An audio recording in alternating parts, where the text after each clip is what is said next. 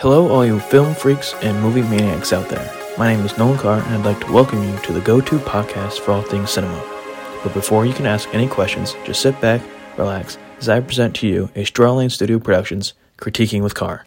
And welcome back, ladies and gentlemen, to yet another edition of Critiquing with Carr. I can't believe we're on our third edition of Favorite Film Fridays and our sixth overall edition of the show. Then again, I guess that means I'm having fun if I'm continuously doing it the last few weeks.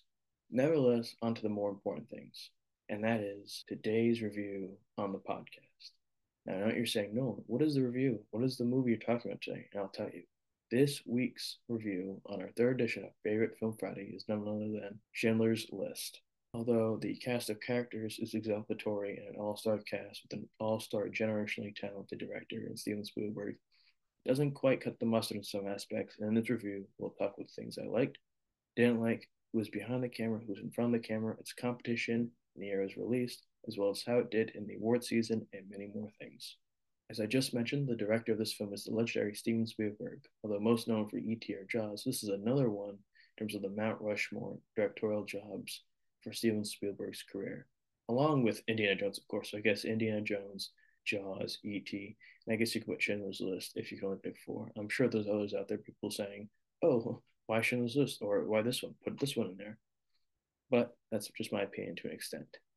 The screenwriter of this film was Steve Zaillian, this movie was based off the book called Schindler's Ark by Stephen Cannelli. The producers were Steven Spielberg, Gerald R. Molen, and Branko Lustig.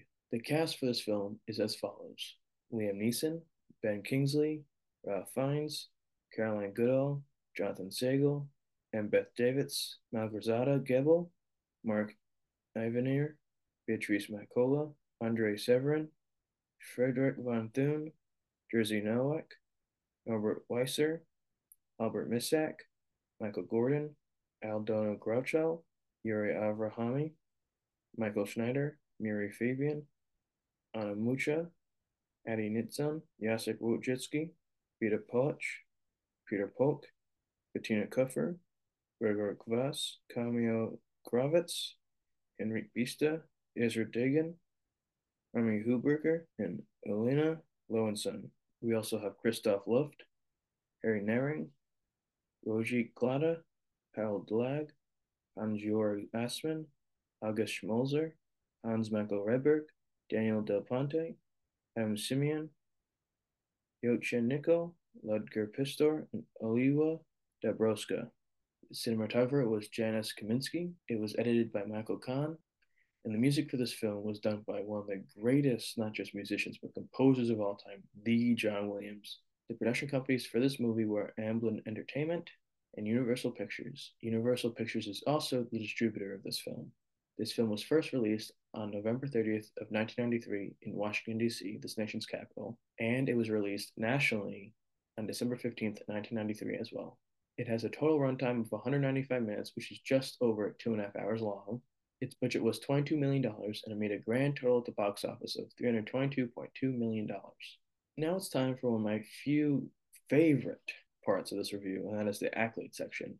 At the Academy Awards in 1994, it won Best Picture, Steven Spielberg won Best Director, Steven Zaillian won Best Adapted Screenplay, Janusz Kaminski won Best Cinematography, won Best Art Direction slash Set Direction, Michael Kahn won Best Film Editing, Liam Neeson was nominated for Best Actor in a Leading Role, Ralph Fiennes was nominated for Best Actor in a Supporting Role. John Williams was nominated for Best Score. He was also nominated for Best Sound and Best Makeup. At the Ace Eddie Awards, Michael Kahn won for Best Editing. At the 1994 Golden Globe Awards, Steven Spielberg won for Best Director. It won the award for Best Drama Motion Picture. John Williams was nominated for Best Original Score. Steve Zaillian was nominated for Best Screenplay. Liam Neeson was nominated for Best Actor in a Motion Picture Drama Film. Ralph Fiennes was nominated for Best Supporting Actor in a Motion Picture, and John Williams was nominated for Best Original Score. At the 1994 BAFTA Awards, Steven Spielberg won for Best Direction, Janusz Kaminski won for Best Cinematography, Michael Kahn won for Best Editing. This film won Best Production Design, Costume Design, and Best Makeup. Liam Neeson was nominated for Best Actor in a Leading Role. Steve Zaillian was nominated for Best Original Screenplay. And Ralph Fiennes was also nominated for Best Actor in a Supporting Role, as well as this film being nominated for Best Sound. At the Chicago Film Critics Association Awards, Steven Spielberg, Gerald R. Molen, and Branko Lustig won for Best Film. Steven Spielberg won for Best Director. Steve Zaillian won for Best Screenplay. Janusz Kaminski won for Best Cinematography.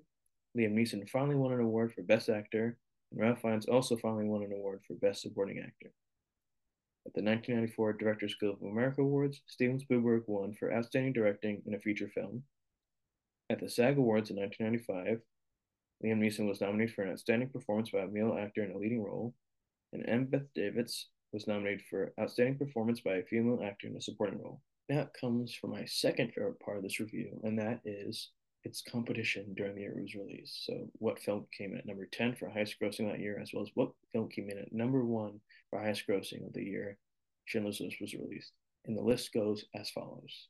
Coming at number 10 was The Pelican Brief. It was distributed by Warner Brothers. It had a worldwide gross of $195,268,056. The lead actors were Julia Roberts and Denzel Washington. Coming at number 9 was Philadelphia. It was distributed by TriStar Pictures.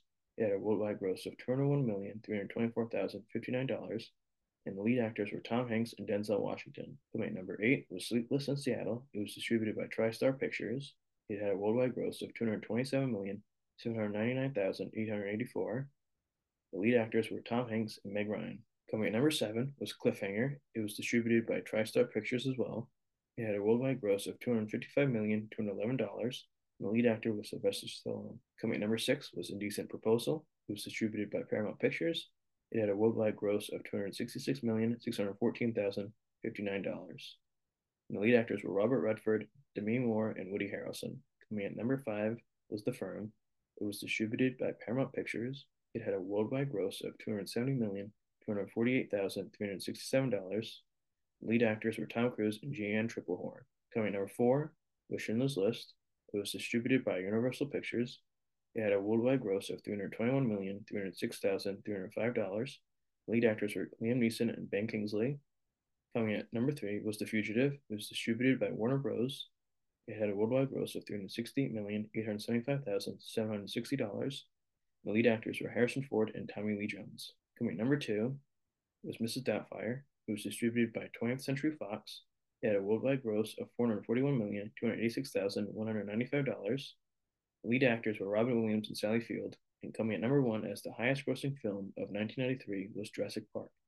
It was distributed by Universal Pictures, and it had a worldwide gross of $1,038,812,584. The lead actors were Sam Neill, Laura Dern, and Jeff Goldblum. And now we come to the end of this review for my final thoughts and ranking out of the Diamond Dave scale.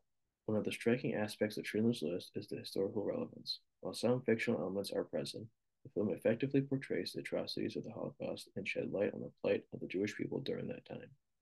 It serves as a grim reminder of the horror humanity is capable of. Meticulous attention to detail in recreating the era adds authenticity to the film, immersing the viewers in a world plagued by hatred and discrimination. The performances in Schindler's List are nothing short of exceptional. Liam Neeson's portrayal of Oskar Schindler is captivating as he portrays a character torn between his personal ambitions and his growing empathy for the Jewish people. Neeson brings a depth and complexity to Schindler, making him a compelling and multifaceted protagonist. Ralph Fiennes delivers a chilling performance as Amon Goeth, the sadistic SS officer. Fiennes masterfully balances Goeth's menacing nature with moments of dark humor, showcasing the psychological manipulation prevalent during that time. Ben Kingsley's portrayal of Itzhak Stern, Schindler's business partner, is nuanced and adds a layer of emotional depth to the film. The dynamic between Neeson and Kingsley's character is particularly noteworthy. Their on screen chemistry effectively captures the delicate balance between business and compassion. Their evolving relationship from being strangers in public to becoming close partners in saving lives is portrayed with subtlety and authenticity.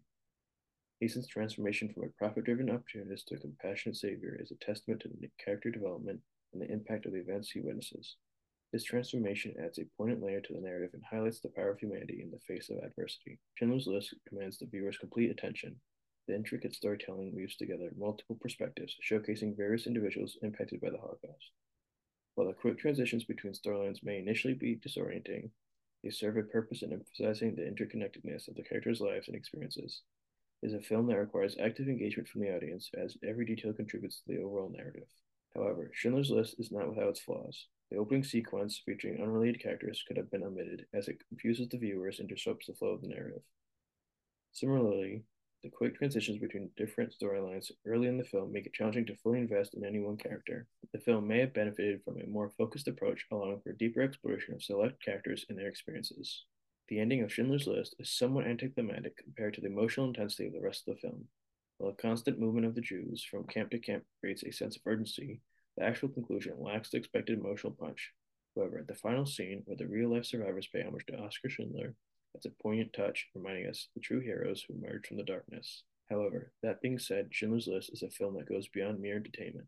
Its historical significance and the performances of Spielberg, Neeson, Fiennes, and Kingsley are one of the few things that save it from floating on the ground of pure mediocrity. While it may not be a cinematic masterpiece in terms of storytelling techniques, it serves as a powerful reminder of the atrocities, the Holocaust, and the resilience of the human spirit. Beyond the historical relevancy and importance this film produces, Schindler's List is not a must see besides that. That being said, that is why this film unfortunately only manages to get a 6 out of 10 on the Diamond Dave scale. If you've liked what you tuned into this week, do us a favor by following or subscribing to the podcast, leaving a like, clicking that heart button, on post notifications to with new updates regarding the show, as well as sharing with your friends and family. If you want other sources of news and updates regarding the podcast, do us a favor by subscribing on Instagram at Critiquing with Carr. With that being said, until next time when we see each other again at the theaters, my film freaks and cinephiles. Happy viewing.